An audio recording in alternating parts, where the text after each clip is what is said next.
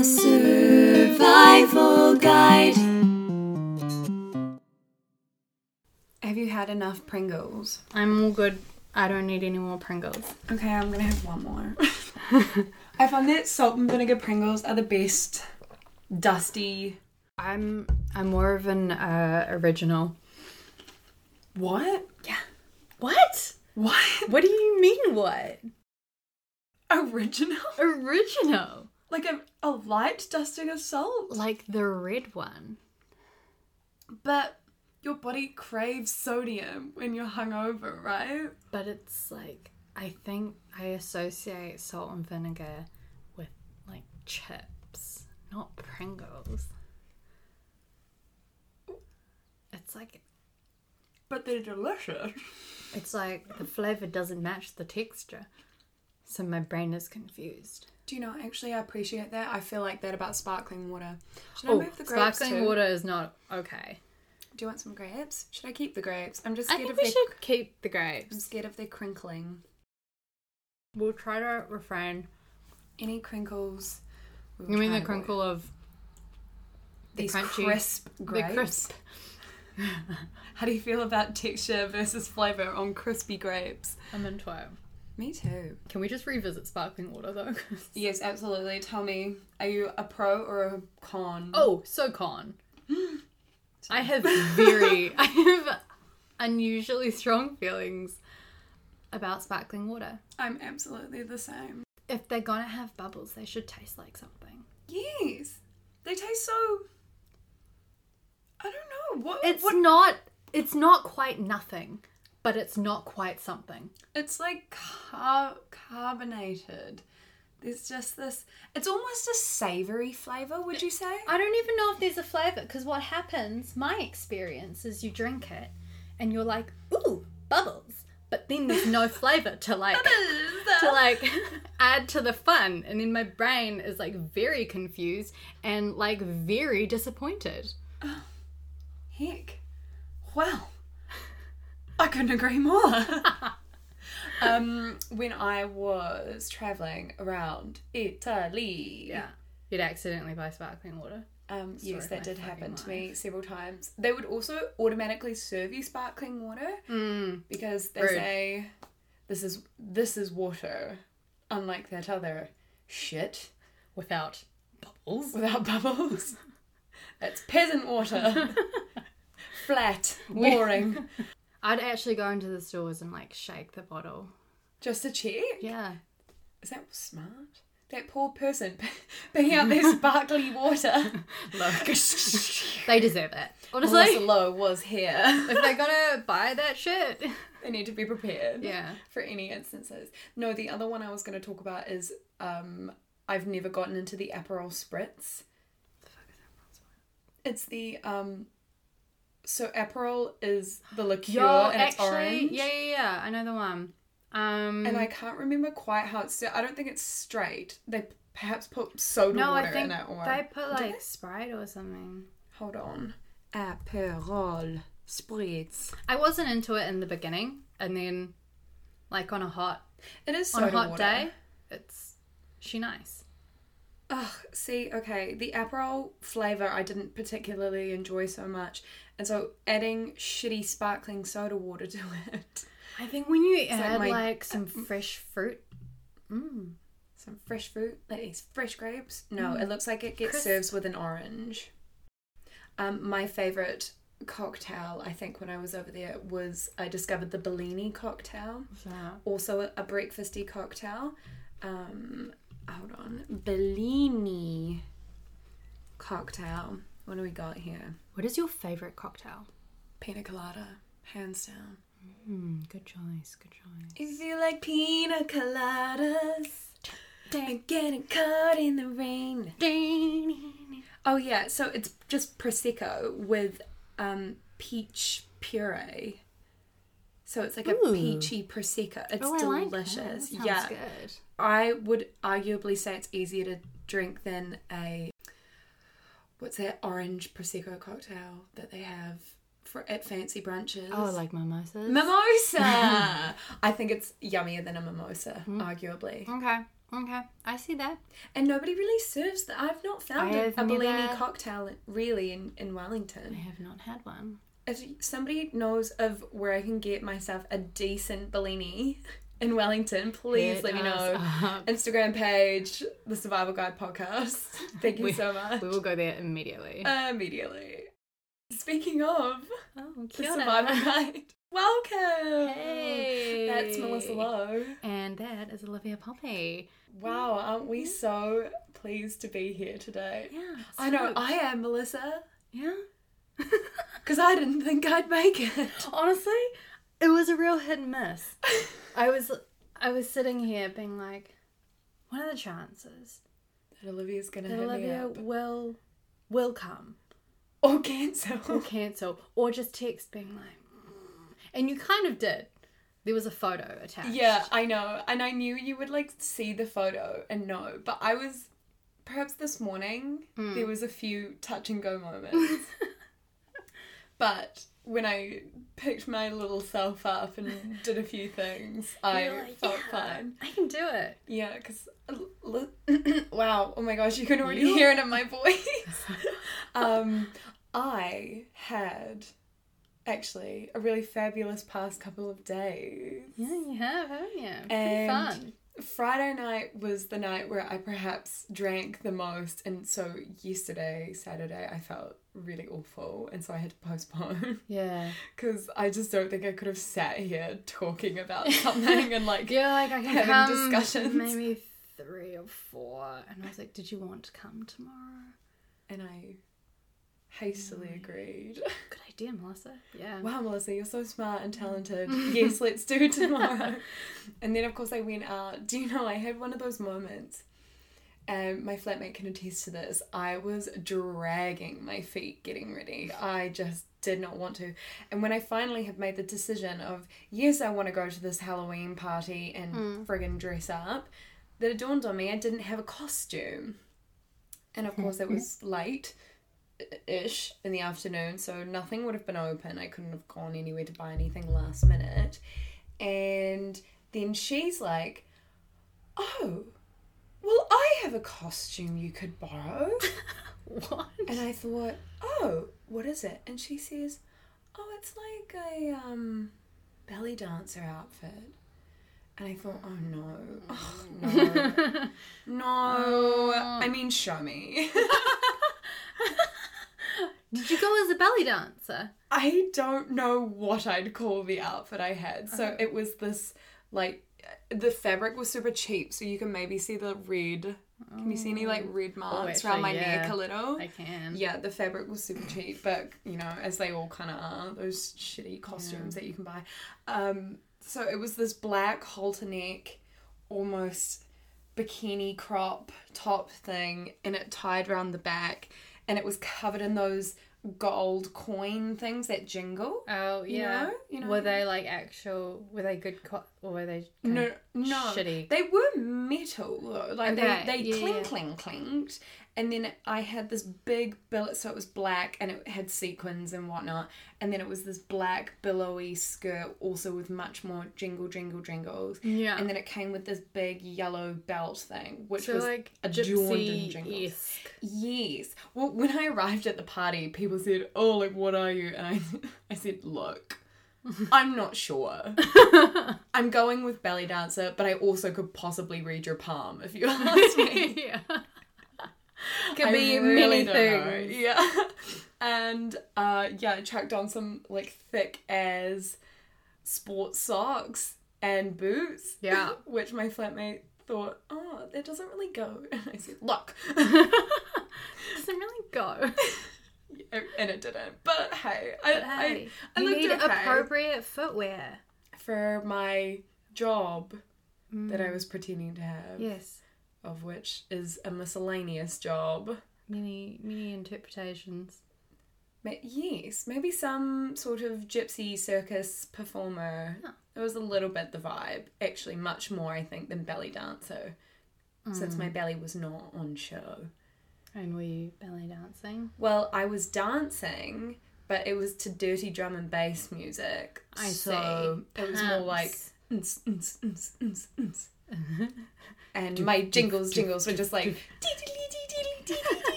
Oh, just like that. yeah, they had a party on my bar. Oh, love. Um, but yes, so uh, I was able to bring it home, and here I am, and um, so you things. just survived the week. Do you know? Okay, uh, should I go first? Yeah, that was a fantastic segue. Well done, Melissa. so talented. Um, yes. How did I survive the week? I am so so pleased to announce That. I have had the first best week Woo! that I have had in a long time. Yes. But yes, uh, quick overview. So, uh, this past week I was working towards my final end of year concert for the choir. I've been part of the Wellington Youth Choir for about two years now, and this was my final year because I am going away, but also I'm no longer a youth. Cry, cry, cry. So, there was a lot to do. I was helping with the media and promotions, so just every Yes. night I'm making new Instagram posts and Facebook posts and whatnot. So that show was on Friday and it went so well. And Melissa It was amazing. Yes. Thank It you. was so good.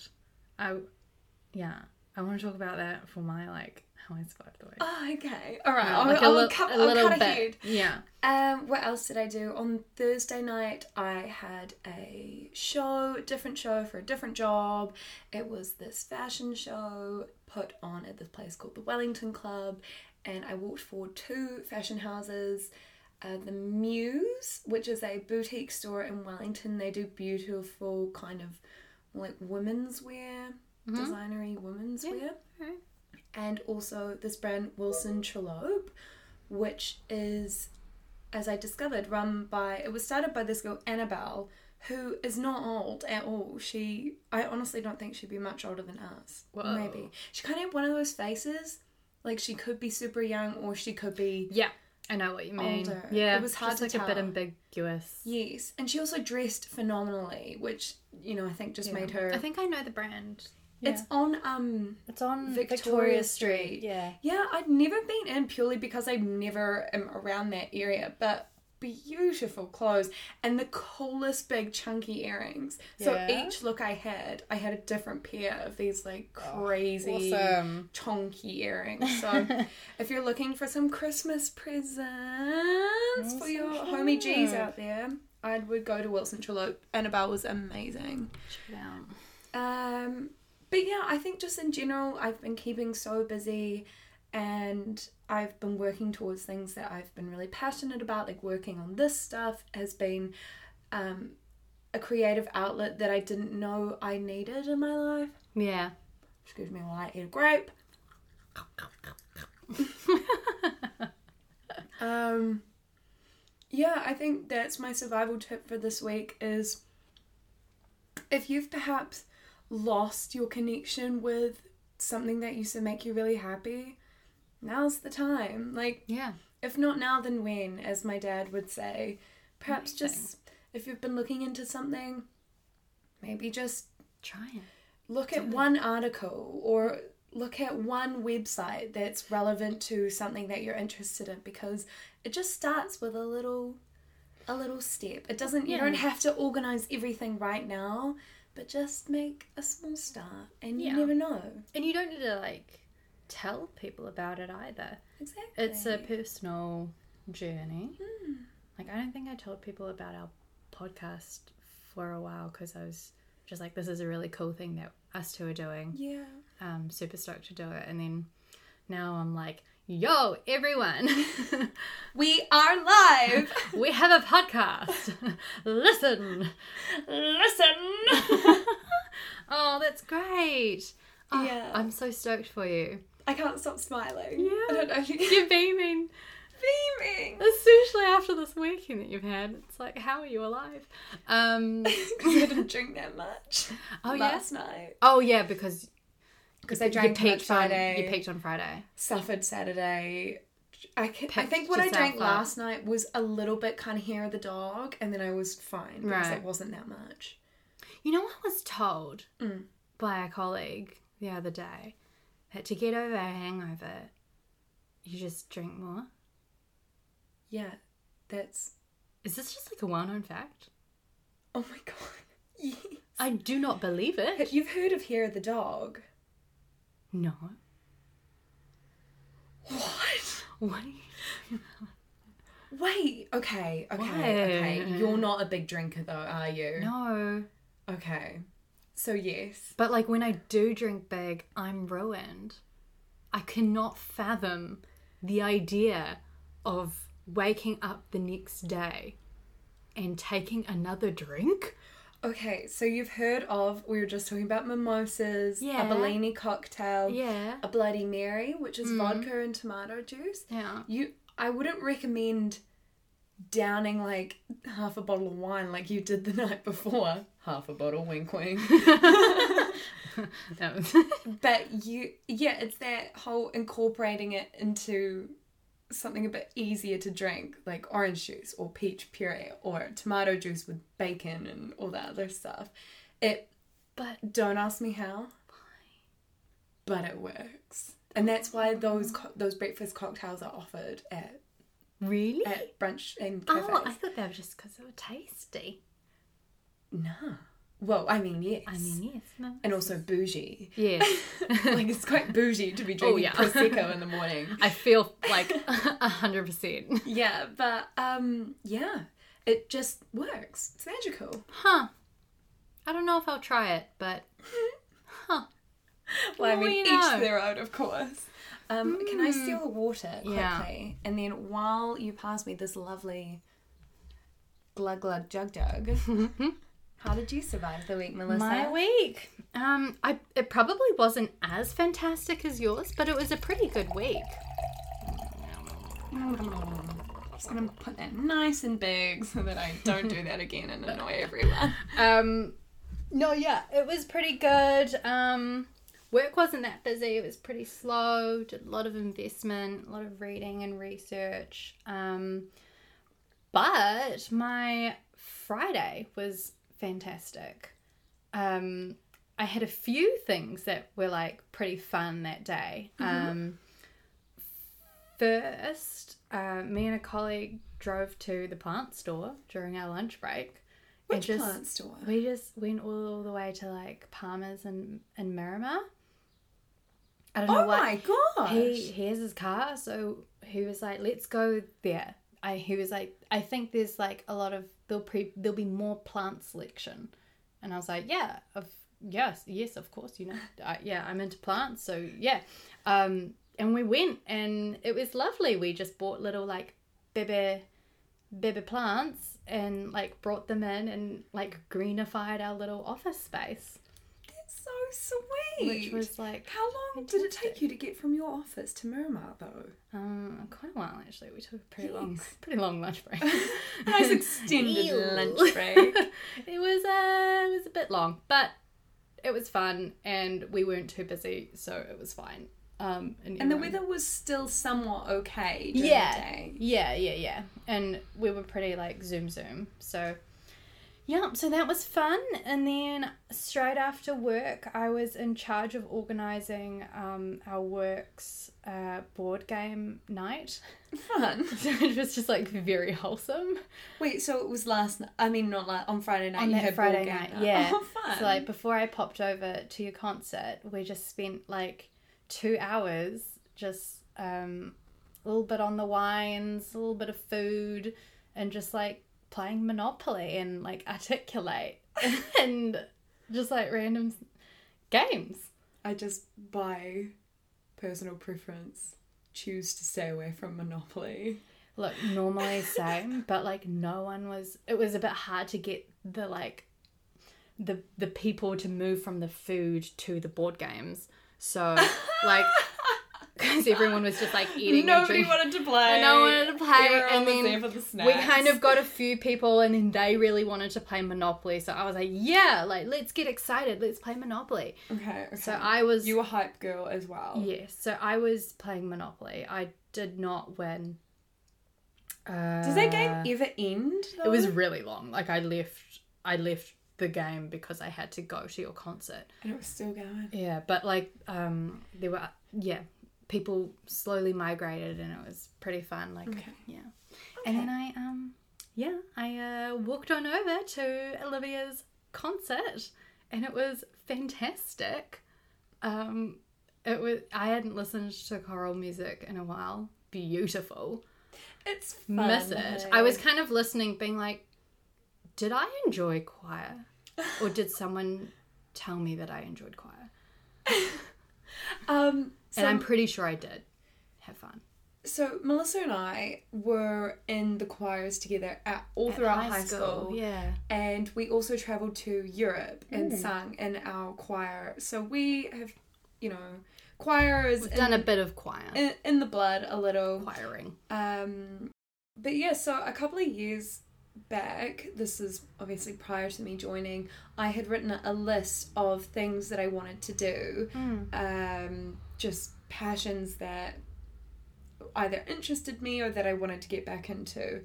Um, and other things on the list was stuff like I want to get my diving license, but at the time I couldn't afford the $800 upfront fee to Yeah, get she's, it. she's expensive. I didn't even have eight hundred dollars to my name, so that just had- like, got put on the back "Uh, burner. Maybe not. But yeah, joining a choir was one of them. I think I miss that sense of. I will never forget this moment. It was when I'd first joined the choir at Chilton, like the the older girls' choir, Mm-hmm. yeah. and we sang. I think it was either like "Oh Holy Night" or In my mind, it's Oh Holy Night. and it was that moment where you go, "Oh Yeah.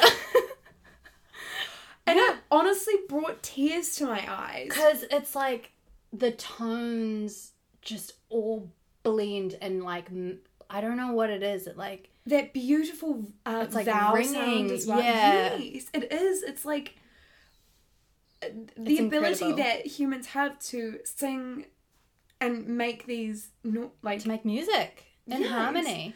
it just so that sort of sense I kind of put it down to being something that my soul felt like it was missing that sense of creating something. Yeah. Everybody is working together to create something that sounds so amazing. Yeah. And uh, I knew another couple of girls who were in the, the Wellington Youth Choir, and so I hit them up and said, "Hey, should I join this choir?" And they said, "Yes, Ah, yes.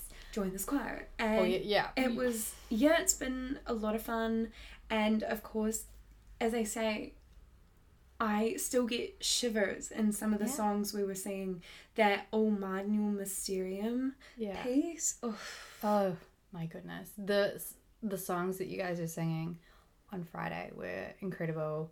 Like your harmonies were just like ah.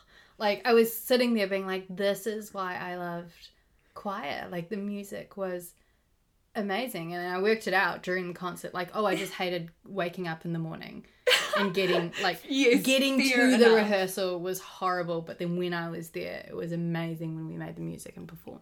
i think as well um in year 13 we would practice monday lunch because we were leading the younger girls choir Oh yeah. um, Tuesday mornings, Wednesday lunchtimes, Thursday mornings, and then usually a Sunday would be dedicated to it. Our whole lives were quiet. It was entirely choir, and I think it was too much for me. Yeah. And that's why I, cu- I cut it out for so long. Yeah. I felt choired out. yeah, But then, of course, one hundred percent. later in life, I thought to myself, oh, I miss that. Yay! I totally took over your. What's your tip? Oh, my tip. Um, just like don't underestimate the small things, small activities that make you happy and bring you joy. So like just trip to the plant store, like a little board game night, though like just sitting and enjoying a performance. Like all of those three things just happened to be on one day, so it was just like ultimate joy on that one day. But That is so nice to hear, Yeah. though. I felt like you deserved a day like that. It was so nice. But yeah, Okay. so On that shall we? note, haha, but um, oh, I get it. it's my story for the week.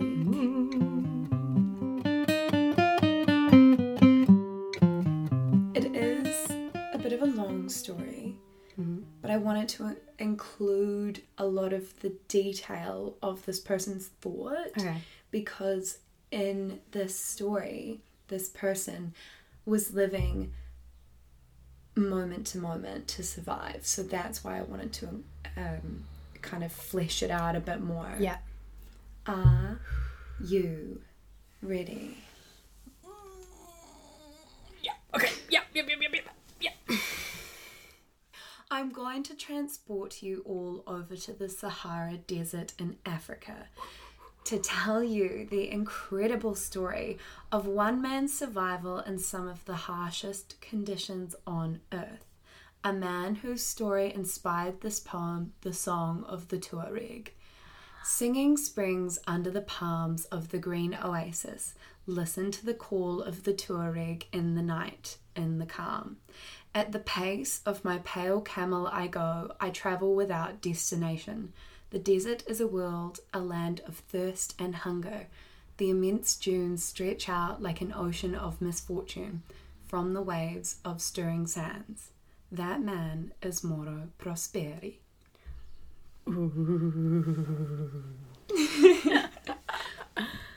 The year is 1994, and 39 year old Mauro Prosperi from Roma, Italy, leaves his wife and three young children at home to enter the Marathon des Sables.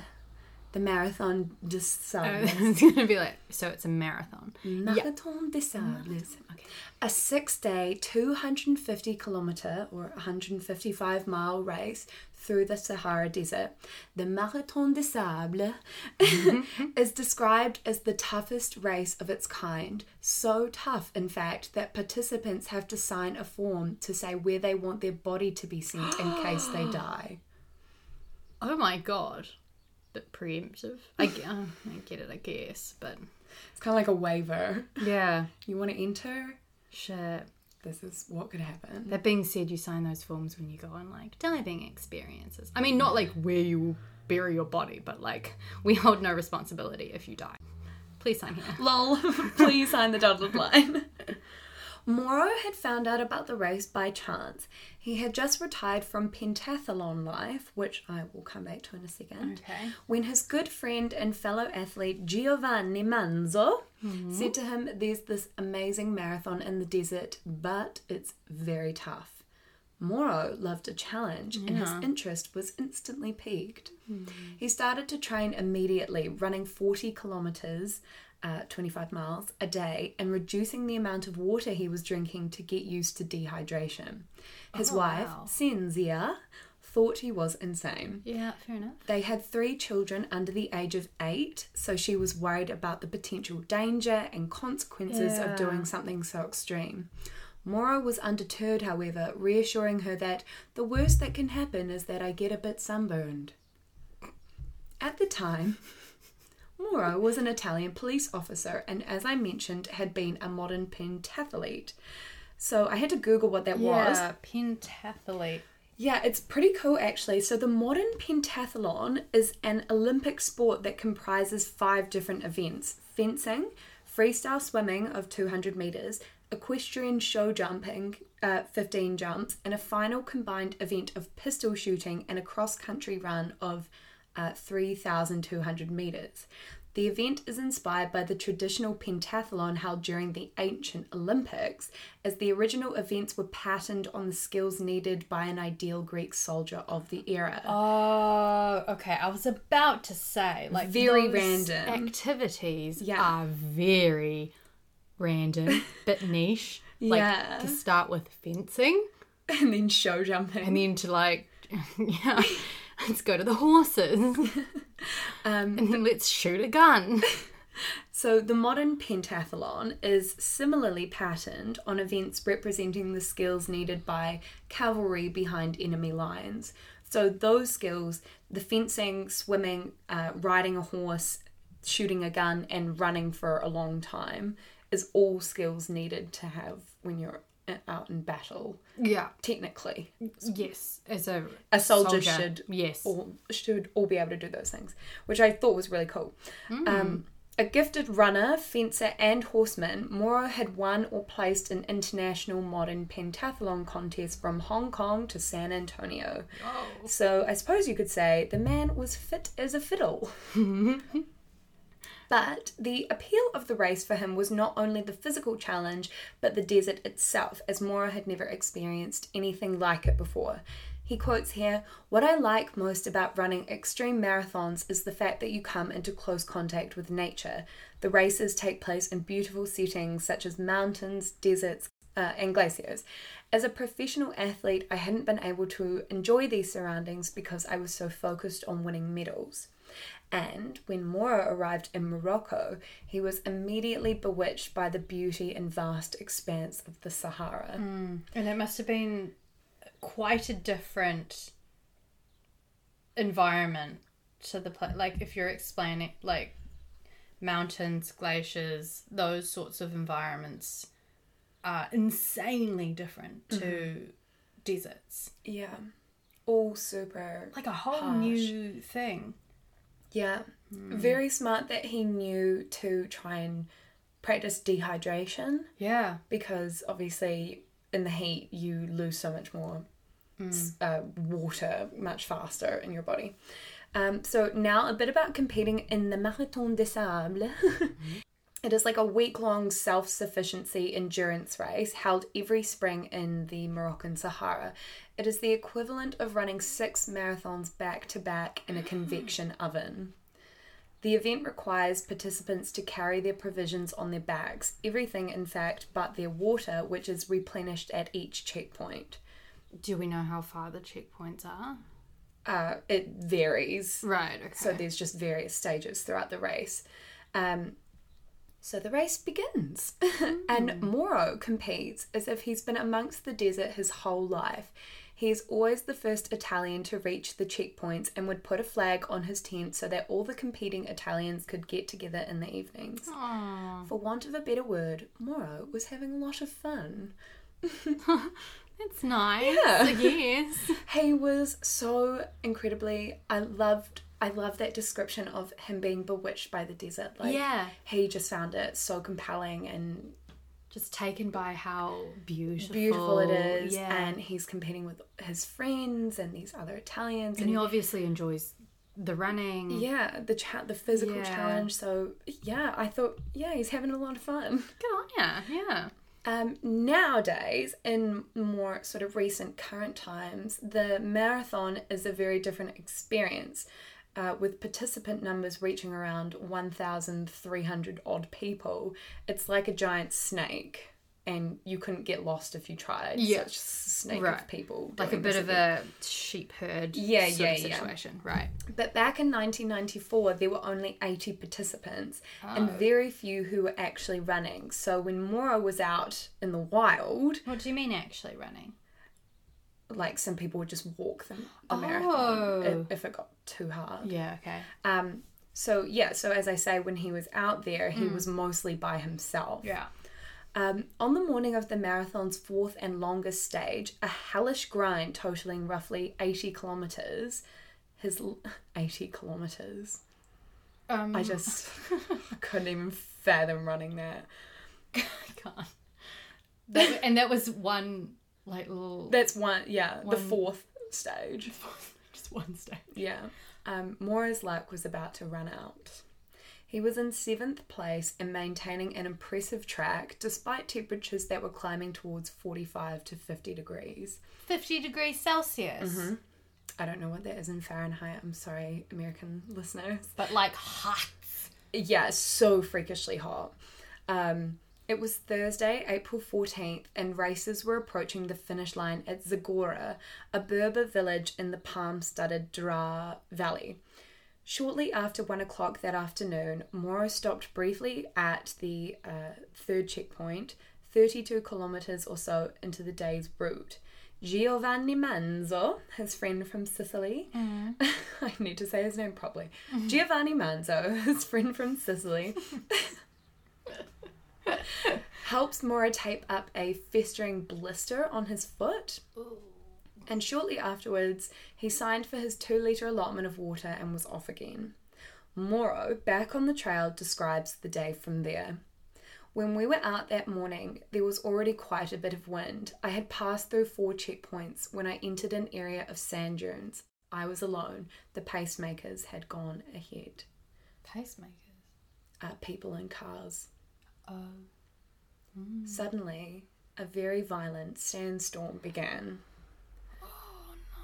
The wind kicked up with a terrifying fury. I was swallowed by a yellow wall of sand. I was blinded. I couldn't breathe. Oh. The sand whipped my face. It was like a storm of needles. I understood for the first time how powerful a sandstorm could be. I kept running though because I thought I could see the trail. I was in seventh place and didn't want to lose my standing, but the storm was raging with such fury that I had to stop and seek cover. I found a bush and crouched inside it. The sand felt like needles piercing my skin. Yeah. I wrapped a towel around my face and waited. The dunes were shifting all about me, and several times I had to move to avoid being buried. when the wind picked up and grew into a fury, visibility dropped to near zero, of course. The race organisers were forced to formally halt the race for the day. Marathoners up and down the course quickly wrapped themselves in sleeping bags to ride out the choking swirls of sand, which stung the skin and caused bloody noses and respiratory tract abrasions. Bloody noses? Yeah, so the sand was like cutting oh people's my... like s- eh, their like yeah. skin and their throats and oh stuff. my god, that's horrifically yeah. violent. Yeah, Have you harsh. kind of I can kind of understand the feeling, but not nearly as much. Like, um, up north, yeah, up north at like Northland. Mm. There's like this like sand dune yes, area. Yeah, I've yeah. never been, but I know the one you're yeah, talking about. Yeah, um, and so I went there, and the the wind because we're at the coast, the wind is quite strong. Yes, and so like I've definitely felt like fast sand hitting my face and mm. it hurts. It does hurt. And I was surprised as I was something so small packs such a big punch. Yeah, I was like, ow. Yeah, yeah. So I, I'm I'm just kind of in disbelief with them being in the, this sandstorm and his first instinct to be like, I must keep running. Because I don't want to lose my spot. Because I don't want to lose my spot. Mm-hmm. It's like, no, no, no, hide, which you did. Yeah, he like eventually went and hid. Mm. And the fact that he had to keep moving so he wouldn't get buried, I think is. I thought that was crazy. Like it, it just shows you how so fast yeah. those dunes will shift and yeah. fall so and much, rise. So much sand is moving. Yes, and if the winds are that strong, it like it would move so so fast. Yeah. Yeah. Shit. So, unfortunately, though, Mauro was too far ahead and too deep in the storm to know that the race had come to a halt. So, obviously, he continued on, attempting to hold mm-hmm. his position of seventh oh, place. Bless you, no. the winds lashed for eight hours. Are you fucking serious? Eight hours? Eight hours. Didn't stop. Oh. Went on the entire day. That night, as the storm subsided, Giovanni Manzo trails in last at the fourth checkpoint. There was no sign of Mauro. Giovanni didn't understand what could have happened as Mauro had been running ahead, and even with the storm slowing his progress, he should have come in hours earlier. Mm-hmm. The race officials grew concerned, but put their faith in the belief that Mauro would not have strayed far. The rules of the marathon stipulate that should a sandstorm occur, runners were to halt in their tracks and await further instruction. The race officials decided that they would commence a full scale search in the morning. Okay. So back with Mauro. As the winds relented and it was moments away from darkness, Mauro started running again. But after only a few minutes, he has a chilling moment. He's lost the trail. Clearly, yeah. The next hour would see Mauro attempting to backtrack, searching for the flags that had been put out to mark the piste. When it finally grew to pitch black, he decides that there's no point in wasting more energy. Mm. He grew frustrated by his own stupidity, thinking he had forfeited any chance of winning the race. He had been in seventh place, after all.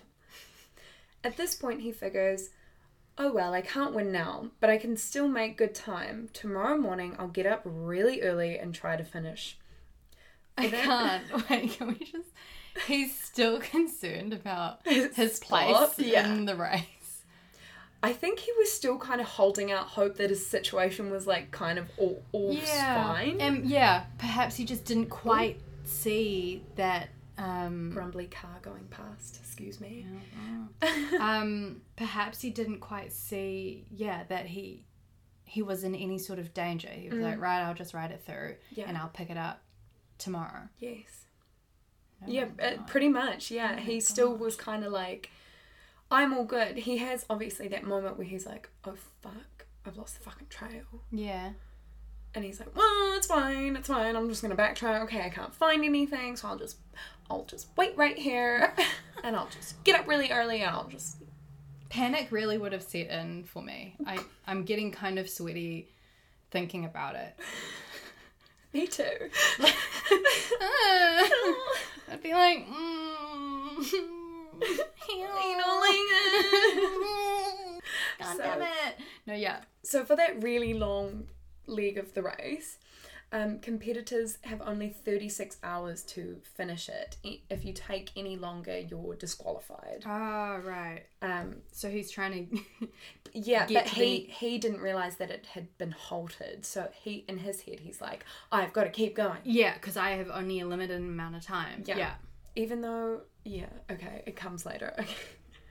He figured he couldn't be more than a few Ks from the trail, and that worst case scenario, the rescuers would have to come searching for him at dawn. So he prepared a camp, lighting a small fire to create some light, slipped into a sleeping bag, and fell asleep under the stars.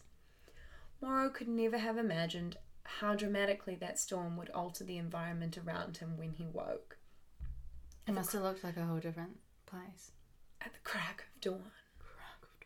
Scrambles to the top of the highest dune he can find. The landscape was completely transformed. He quotes, My heart dropped like a stone. I couldn't see anything. No truck trails, no signs of a camp, no Land Rovers. Nothing looked familiar. I realized that the, that the situation was grave. I had drunk almost all of my water. There was only one finger of it left in the second bottle.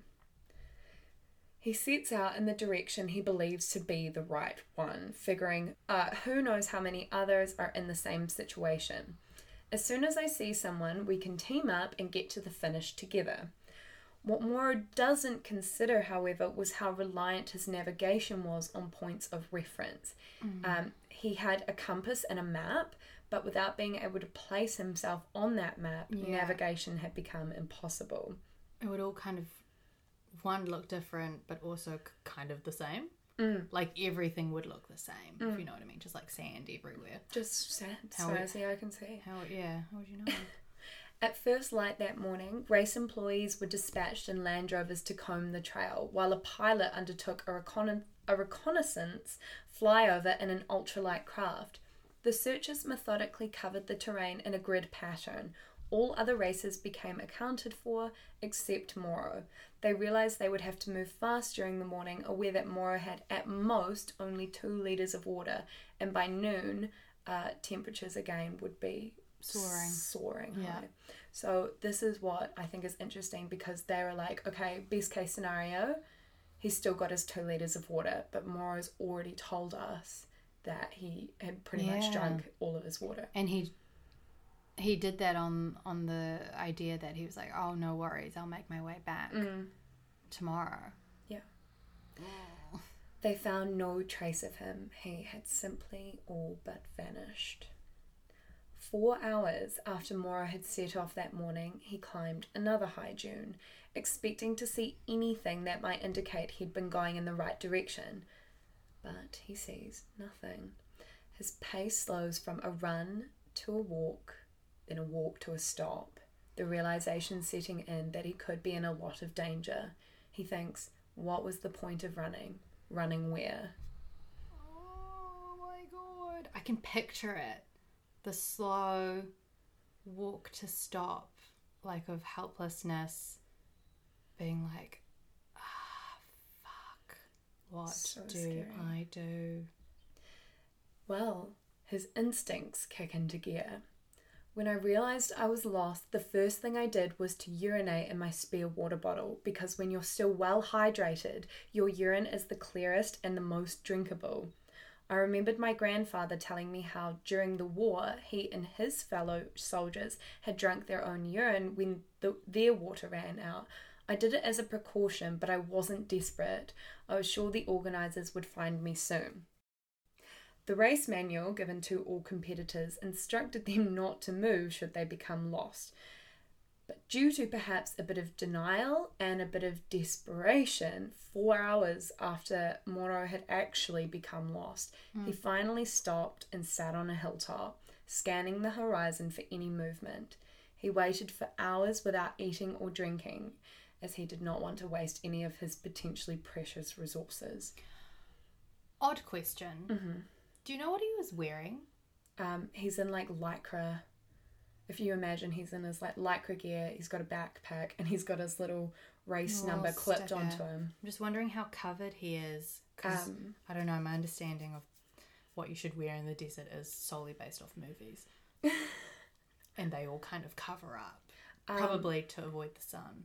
Yeah. And bugs and stuff. Not too sure about that. I just know that he, for all intents and purposes, just kind of looked like a regular uh, marathon runner. Okay. So perhaps not the best dressed for the desert. Yes. Okay. Yeah. Just before sundown, Mauro hears something. Oh. The most beautiful symphony ever. A helicopter. No way. They found him. It was flying low and angling towards him. Equipped with a flare that was only the size of a pen, he fires it to ah. make sure the pilot would spot him. Yeah. The helicopter flies directly over him, so close that Mauro could see the white helmet of the pilot in the cockpit. I'm saved, he thought, and he rejoiced.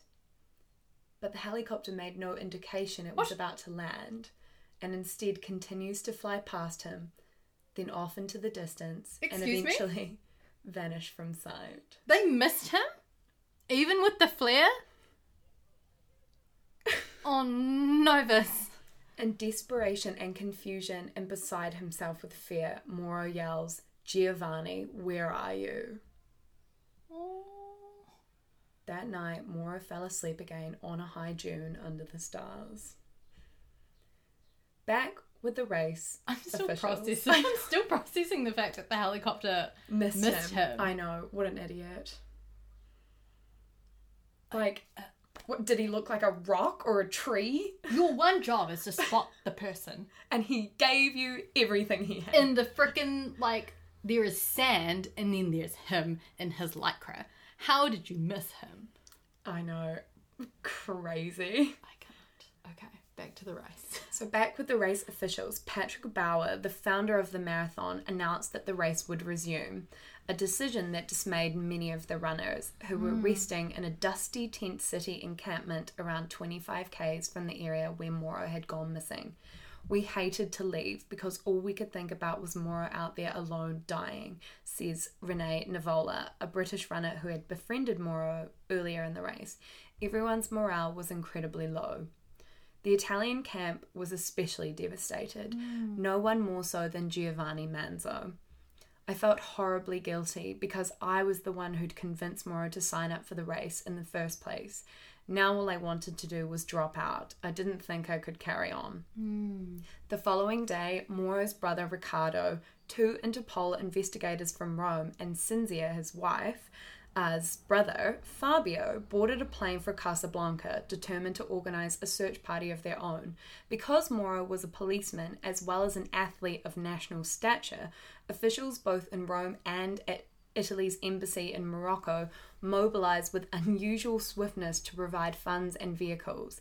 Now that Patrick Bauer, the founder, uh, now that his staff, the Moroccan military, and the Italian authorities were involved, the search for Mauro had become the most ambitious rescue operation the Sahara had seen since 1982, when Englishman Mark Thatcher, the son of the then Prime Minister Margaret Thatcher, was, was lost for six days after his car broke down during the Paris Dakar rally. Wow. Yeah, so. Amazing. I mean, great. Autobots great roll effort. out. Great effort. I'm glad everyone decided, like, yeah, we'll help. Yeah. Instead of, like, being like, mm, actually, no. Yeah. So he'd been out there like a couple of days at this point, Mm. and I had read that they said like there there was real concern there because nobody had survived would survive longer than four days out there alone Right. without any sort of supplies. Yeah, and they knew how much water he had, Yeah, well they had guessed he Yeah. had two liters, which was more than he did actually have. yeah, he had less than half of that. Imagine how the wife must be feeling as well. Being like, I fucking told him not to go. Yeah, We have three children. I'd be so pissed. Yeah, but also sad. Like absolutely beside myself, but also being like, I told you so. That's why you don't go do these things. Why don't you take up knitting?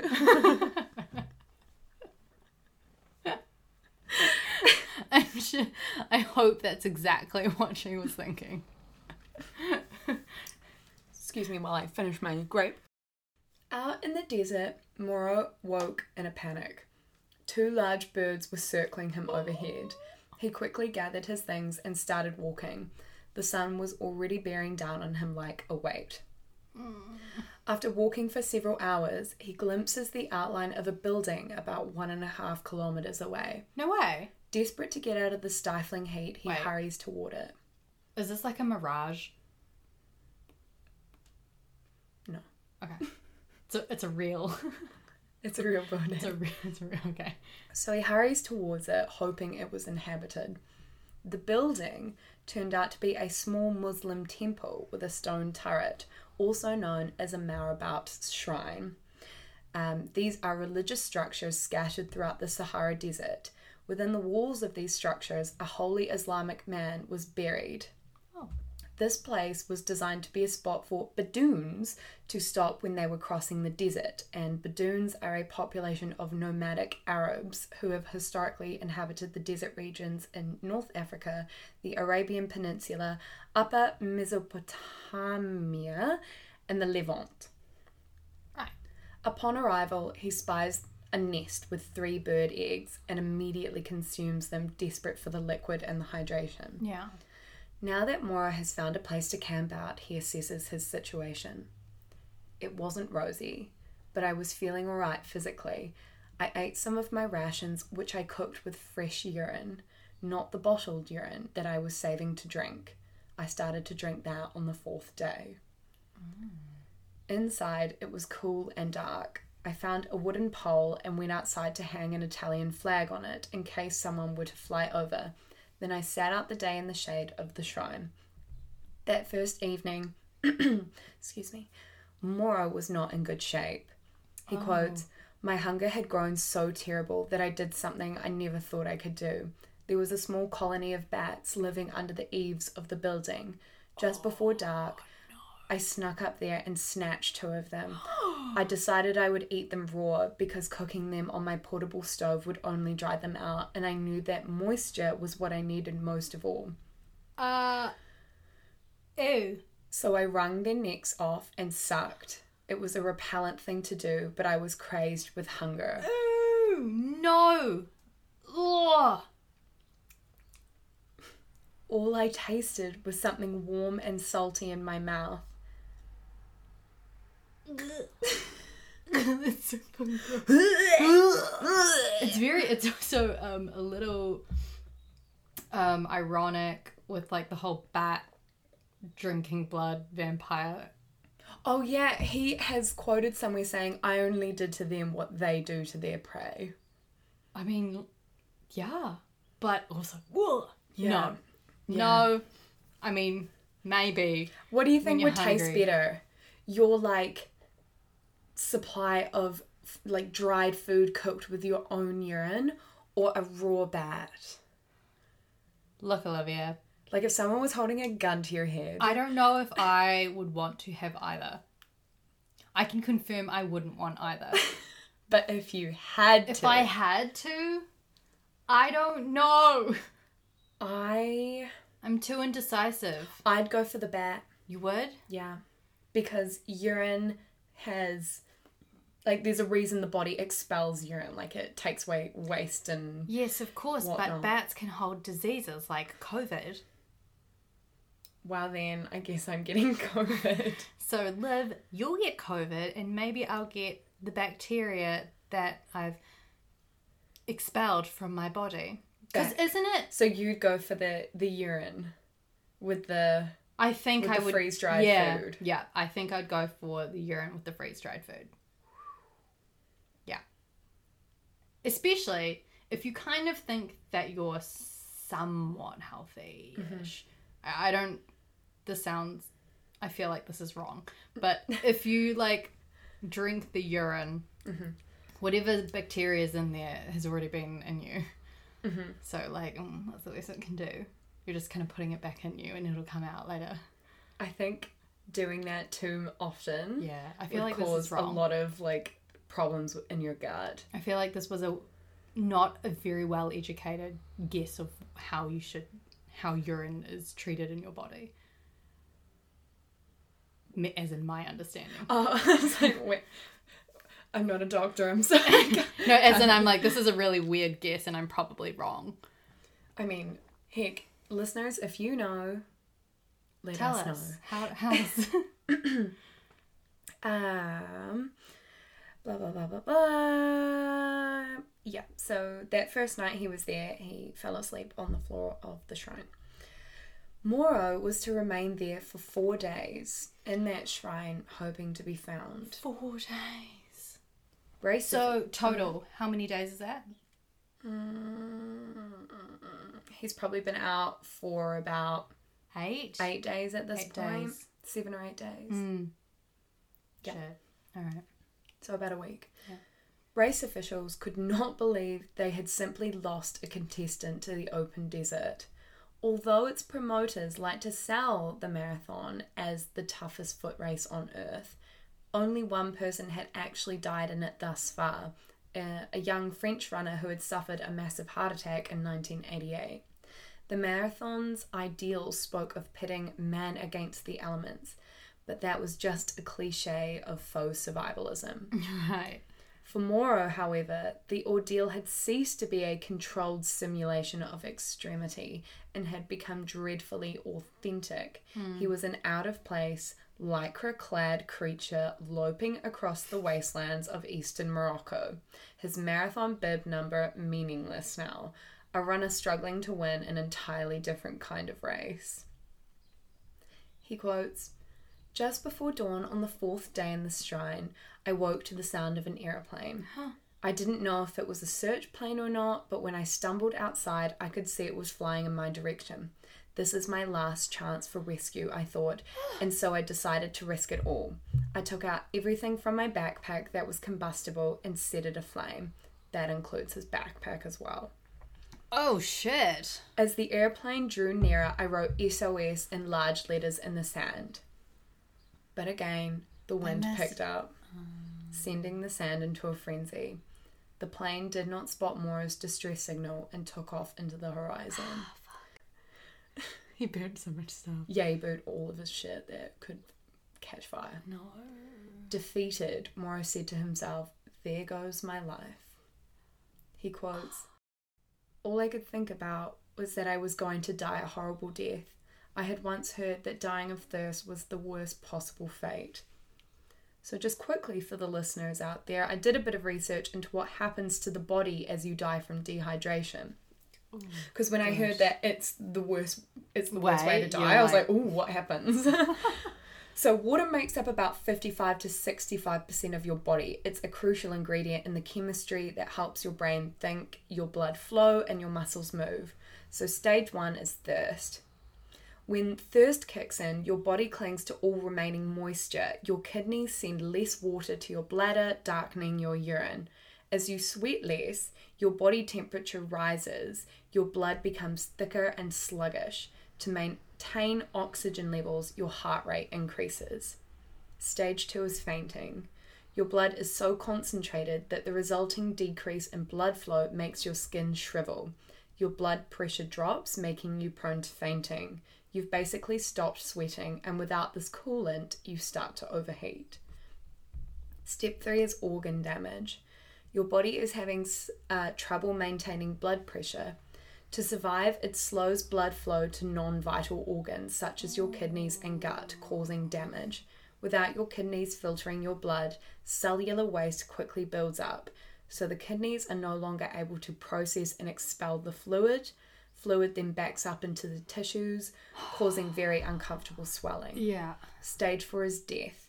If it's hot out, which being eh. in the desert, eh, It absolutely yeah. is. Yeah, yeah, yeah, yeah, yeah. Your uncontrollable body temperature means your vital organs risk overheating. Liver failure will probably kill you, but if conditions are mild, toxic sludge builds up in your blood. Your coroner's report will more likely read kidney failure. So Yeah. essentially, you're just too hot. Your body can't regulate any temperature. Yeah. You can't sweat. There's no moisture in your body. And your organs just fail. Your yeah, and your blood is like sludge because it's so thick. So on that happy note, Yay, um, back to Mauro um, slowly dying in the tiny shrine. Uh, fuck. Yeah. He quotes from the embers of my bonfire, his failed bonfire. I removed a piece of charcoal and wrote a final letter to my wife. I asked her to forgive me for not being a better husband and father. Out of his head, in an incredible despair, he tries to take his own life. I cut my wrist with a knife, but the blood was so thick from my advanced dehydration that it wouldn't flow. I sat there on the floor of the shrine and cried. Oh my god. He tried to. Kill himself. Yeah. Would you Would you do that in that situation? I would be pretty devastated Yeah. that both a helicopter and a plane had missed me. Yeah. And that I just burnt all like I burnt my mm. sleeping bag, my backpack, my clothes probably. Yeah. I'm just thinking in that mindset, like you you've lost all hope. You've tried, like no one's coming for you. You know that you'll probably die from dehydration, mm-hmm. and knowing that oh, you've heard that it's the worst and slowest way to die. Yeah, I think I would. Yeah, definitely try and just take the the easy, easier way out. I wouldn't say easy, but easier way. Quick. It obviously did not succeed, but Yeah, well isn't that crazy? Like his blood was just that thick. yeah, advanced dehydration.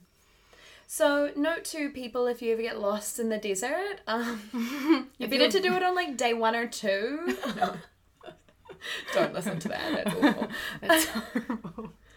oh my god. Okay. It was incredibly tragic. Yeah, carry on. The following morning, Mauro woke up not managing to kill himself. He took it as a sign he knew death didn't want him yet. I regained confidence and I decided to see it as a new competition against myself. I became determined and focused again. After a time, I came to my senses. I realized that the marathon was moving on, that I couldn't rely on the race officials to save me. I decided I must confront the desert myself. I was thinking of my children. I put myself in order. Mauro the athlete was back. I needed to have a plan. I still had quite a lot of energy left. I wasn't tired. As a former pentathlete, I was used to training 12 hours a day, and I, I had trained well for the Marathon des Sables.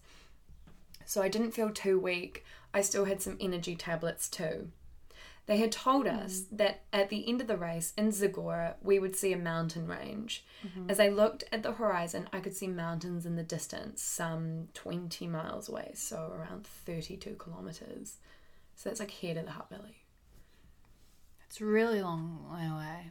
Mm-hmm. But I guess for him, it's it's just one of the stages, isn't it? I mean, half half of one of the stages. Yeah. I decided I would try to reach them. As the sun dropped low, I pulled together the few belongings I hadn't torched and I started walking. I learned that there is food all around you if you learn to look. I kept alive by sucking wet wipes. In the mornings, I licked the dew off the concave surfaces of rocks. I sipped my own urine and boiled it with freeze dried food. Mm. I ate what the desert offered.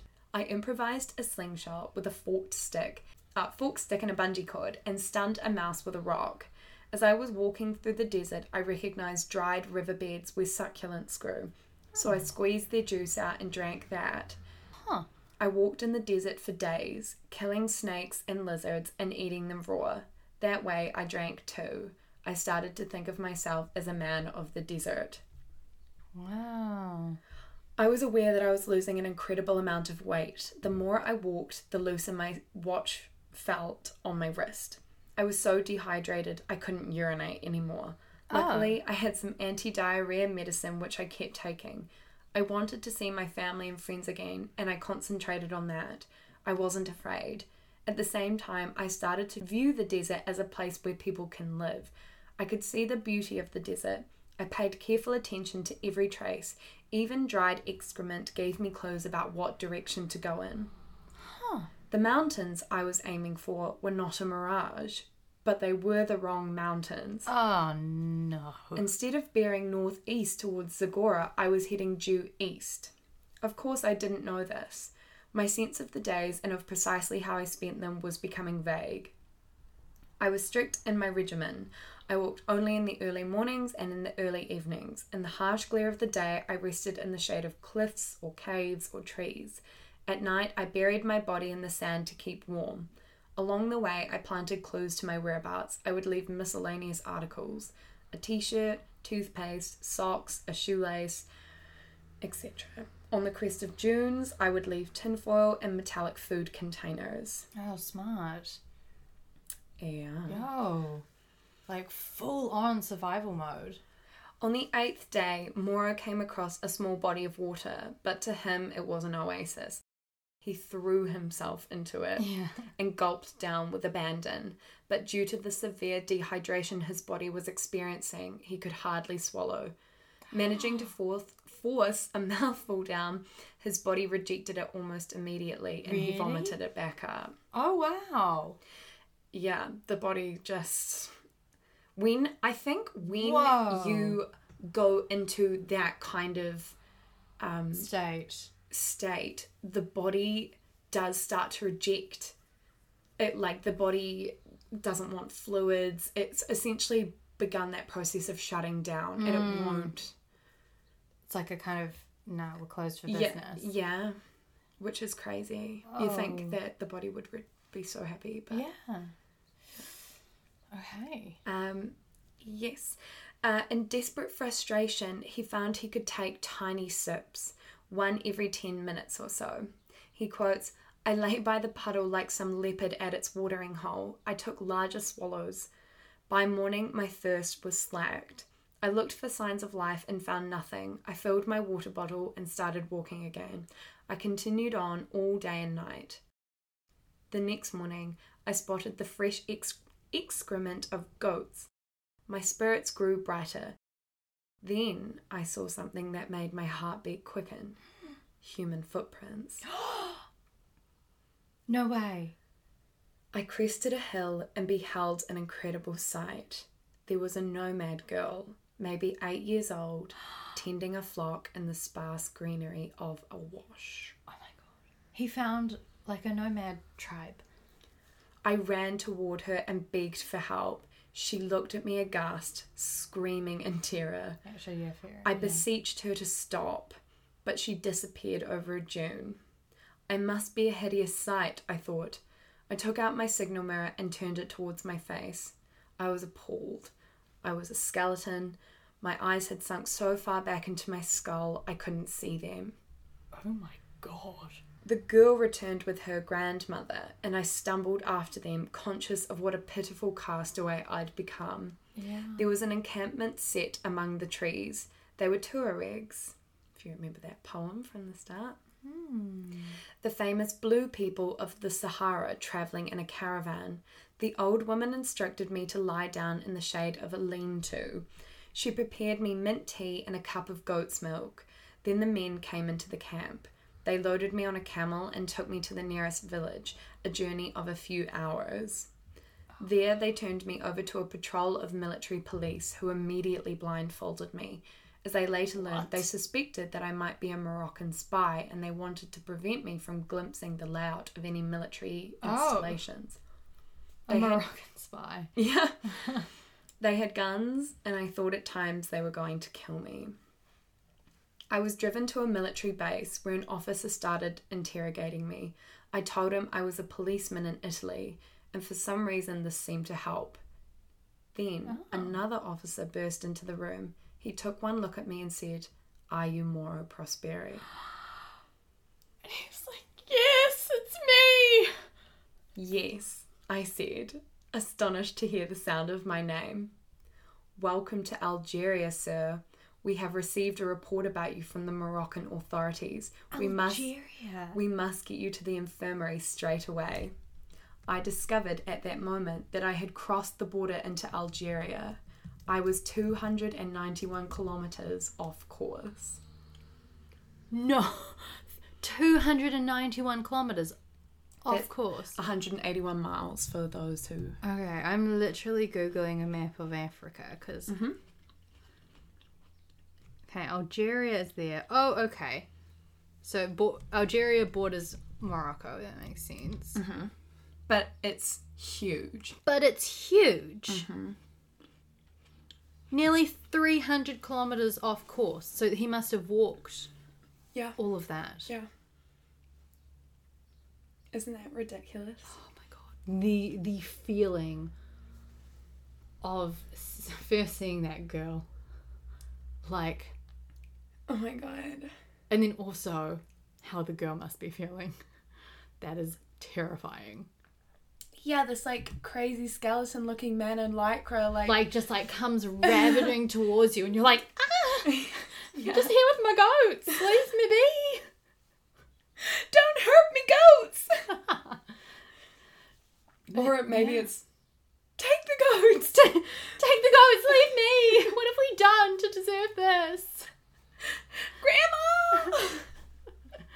Um, yeah, and then yeah, to finally hear your name, Are you Mauro Prosperi? Oh my god. like, thank God. Now they know I'm not a spy. They're not going to kill me. They know who I am. They're going to save me. I'm I'm fine. I will reunite with my family. I Oh my will see my kids again. Oh my god, I'd be bawling my eyes out. Yeah, did he cry? Because surely. I don't think he had any water left in his body to cry. That's a, that's a fair point. Alright, so Mm. They took me to a hospital in Tindouf, where finally, after 10 days, I was able to call my wife. On the evening of April 24th, Cynthia had just put her three children to bed when the phone rang. The signal was clear, the voice buoyant and vital. Cynthia, it's me. Did you have a funeral for me yet? That's the first thing he says. Yeah. Did you have a funeral for me? Yeah. Was it amazing? Did people cry? Did people turn up? Who? Big crowd? Like, big crowd though? Like a big, big one? In the hospital, nurses plied him with 16 litres of intravenous fluids. 16 litres. The doctor said his liver had almost failed, but after a day and a half of recovery, they thought he was going to be okay. They weighed him. He had lost 16 kilos. 16. His eyes had also suffered from the heat and dehydration.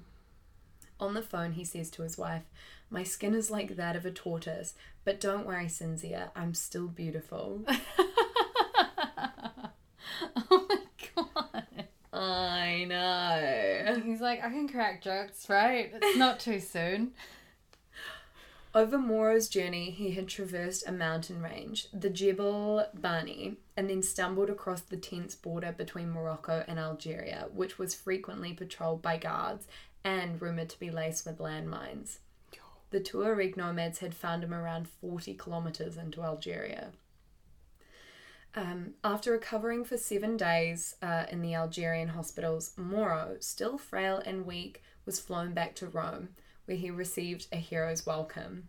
He was photographed with dignitaries, interviewed endlessly, and celebrated in newspaper stories across the whole of Italy. They all said the same thing he was a walking miracle. Yeah. That's insane. Four years after this ordeal, Mauro was back at the Marathon des Sables. Are you shitting me right now? Sorry. He went back? People ask me why I went back. Yeah. But when I start something, I want to finish it. The other reason was that I can't live without the desert. Desert fever does exist, and it's a disease that I've absolutely caught. I'm drawn back to the desert every year to greet it, to experience it. Wow. Do you know what's so funny about this and your reaction? That was the same reaction you had to the climbers, the mountaineering climbers going back and climbing mm. mountains. And you're like, don't you want a break? Yeah. I'm like, aren't you triggered? Like I understand the the desert is beautiful. I mean, I've never been, but like yeah, like he was captured by the beauty, but that was before he was deserted in the desert. Deserted in the desert. like yeah. I mean, I, I I guess when you were explaining that he saw the beauty in the desert when he was walking in like like full on survival mode Mm-hmm. like when he was like he kind of i mean it wasn't enjoyable but he he saw the small things that kind of brought him a little bit of joy Mm-hmm. um so i definitely see this going back i understand this more than the climber one Like, yeah, there was of some value. yeah and like the Oh, marathon sorry, hold on. There's so many. Why are there so many cars out and about today? Hmm, Sun's out. Busy, busy. guns out Guns out. um Buns out. with the marathon i i guess like there is a lot of supervision with the marathon organizers and they would be hella careful with him this time they'd be like we need to put a tracking device on him and we must not let him out of our sight And also, I learnt that um, they've given racers like these mandatory new flares, and they're the mm. the great like C grade flares, so ones that they have on ships and stuff. right Which apparently the marathoners were super annoyed about at first because like it's yeah they ha- yeah they have to carry everything. yeah But after this flimsy little pen flare did fuck, Fuck all, all. I'm like, no, we're not having that again. Yeah. Yeah. But I guess that's kind of the reaction people have when um, bringing with them emergency gear, right? Like, if you're thinking about like hiking and um, carrying a beacon or something, like beacons can be pretty heavy and pe- and they're really expensive. So you're like, mm, fuck that. Maybe I don't need that. But like, you don't need it until you need it. Yeah. There's like so many things. A seatbelt. Yeah. so yeah, it's a little bit inconvenient, but she's pretty convenient when you're in a fucking car crash. And also, she's pretty convenient when you're lost in the fucking desert and a helicopter pilot can't see you because you look like a tree. Because you look like a tree. What color was this lycra? Jeez. Wear bright lycra. That's the lessons, kids. Bright, not yellow because yellow would blend in, No, it would need to be like red. or like neon pink Ooh, that's a good one. Or neon green. or Oh, blue. Do you Is reckon? that too tree? Yeah. Blue. Red. You know, go neon rainbow. I think that's your safest bet. Would it be though? Because You know what? Actually, you're right. Do not listen to my advice. I am not an expert. Save yourself. Wear a rainbow. someone might follow that and be fucking lost. Definitely do your own research. They'll look fantastic, but they'll be lost. Fabulously lost. Anyhow, uh, the final quote from him uh, about the end, his sum up ending. My wife was a saint. She coped with me for many years, but at a certain point, because of my lifestyle, we decided to split up. We are still best friends, maybe more so now than we were married. I have a new partner, but she knows I am a man on a mission. I can't change. I was desperate and scared, but I had never felt so alive. I decided that I loved the Sahara more than any other land, and that if God should see me through this, I would return to this magnificent place. And that, my survival guide friends, is the incredible survival story of a man whose very name seems to sum it up Mauro Prosperi, the fortunate one. It's very fortunate. That's incredible. I can't believe he survived. I can't believe he came back. I can't. I just think about, you know, I have been to some pretty hot places around the world. Mm. I found Hong Kong stifling, Yeah. totally different kind of heat that to anything I'd ever experienced. Um, p- parts of Europe very hot as well. Um, I was in the desert in uh, San Pedro de Atacama in Chile, and I also was in the desert in Bolivia. I've done the Amazon. I have been in some hot places, What? but I've never been somewhere where the temperatures were around 50 degrees. I was in. this does not count. I was in Dubai airport With me? with. I've been into Dubai airport Oh. multiple times, but um, like in the airport. But like you, I think yeah, maybe with you because you would have that Snapchat thing where you could like there was a filter where it had the Oh, yes. the temperature Yes. and it would be like 48 degrees outside in Dubai. But we were in the air conditioned airport, so like That's right. And it was, we were all so shocked by this because it was like five in the morning or something. and you're like, how can anyone function in this temperature? Mm. yeah, it's incredible. And this man did it with no water, n- like no food. I can't believe it. Eventually, like no backpack. Yeah. Just Yeah. eating off bats and urine. Bats and snakes and lizards and wet wipes, and succulents and Sucking the wet wipes is like it's a whole thing. yes. Not can't be good for you. No, I can't think of anything he was having that That's true. was good for him. Um, yeah, just before I end, I'll do a quick sources check. Oh yeah. So um, most, a lot of, well, yeah, all my information came from uh, the this place called Men's Journal, um, and it was called Crazy in the Desert by Hampton Sides, and a BBC transcription article, How I Drank Urine and Bat Blood to Survive, from an original interview where Mauro Prosperi spoke to Outlook on the BBC World Service, posted on 27th of November 2014. Um, I wanted to keep those sources at the end as I didn't want that title to give anything away. Oh yeah yeah yeah yeah.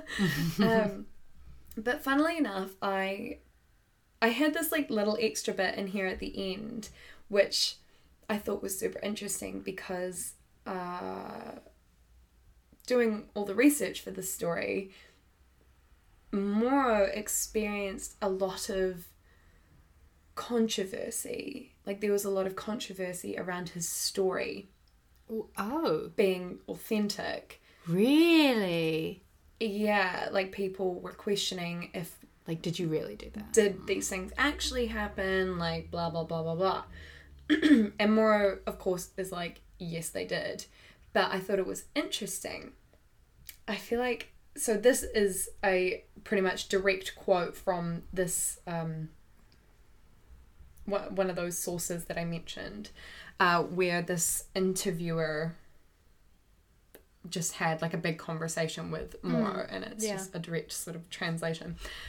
Um, I thought it was super interesting how he talks about how the founder of the marathon is actually a bit of a dick. Oh, And I think he was actually quite jealous of the fame and glory that Mauro experienced from having this ordeal yeah. because he started this marathon because he had made this crossing before and he was the f- like first person to do it and, Right. but he never got any The recognition or that- yeah. um yeah so okay okay Oh. This is how it's described. One cool evening early on in the contest, a French, the French founder and director of the race a ruddy cheeked former concert promoter named Patrick Bauer held a meeting with journalists outside the press tent. Bauer had hatched the idea of the Marathon des Sables after he went on a solo expedition of some 200 miles across the Algerian Sahara in 1984. People thought I must be mad, Bauer said. It was just a personal quest, something I had to do.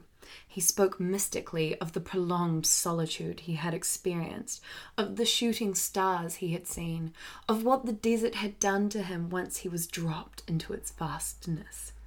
Bauer did not mention, until prompted by a French journalist who knew the real story, that he had been accompanied on his so called solo trek by his brother and girlfriend who had followed him in a support vehicle. Oh, what?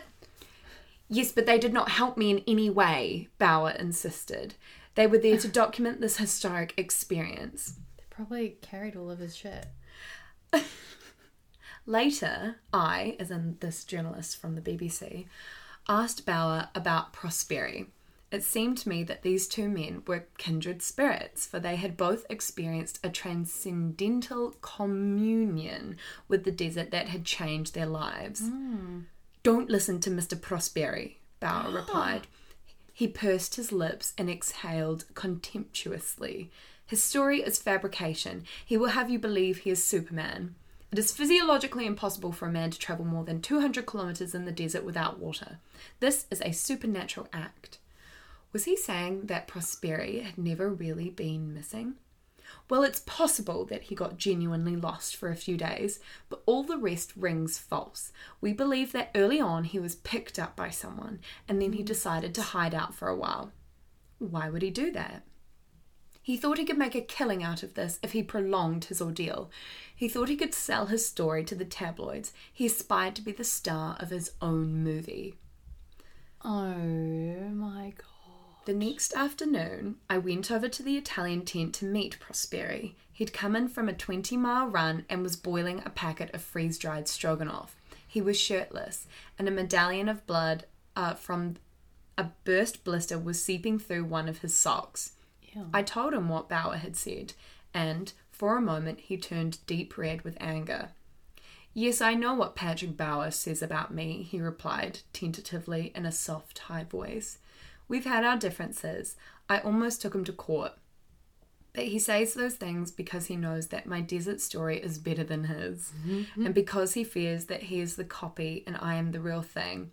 I didn't have a truck following me every step of the way.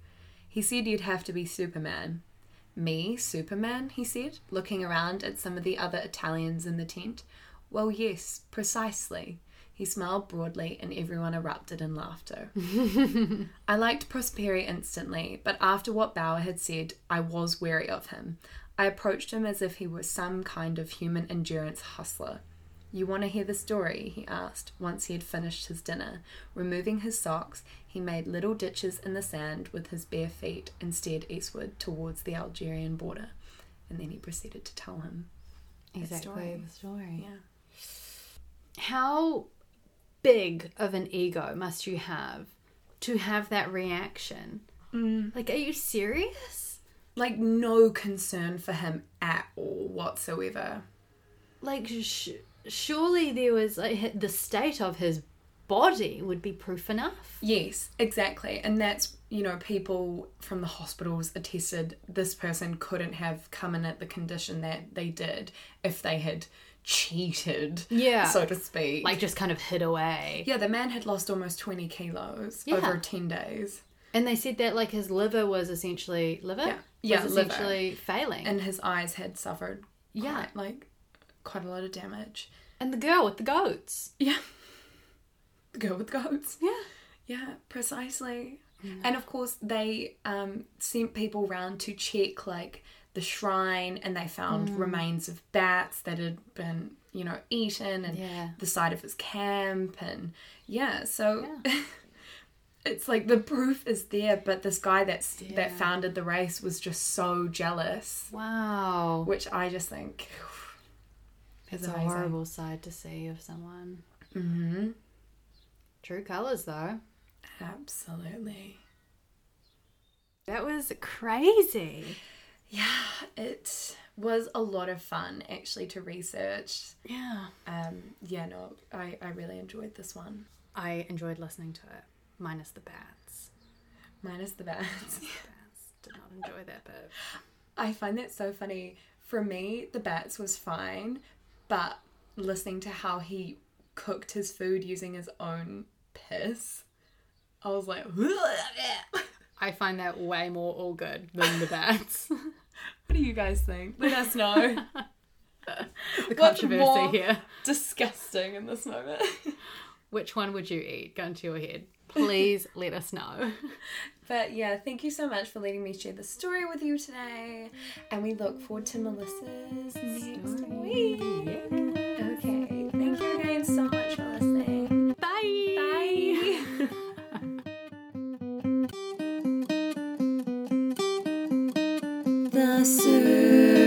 Survival Guide.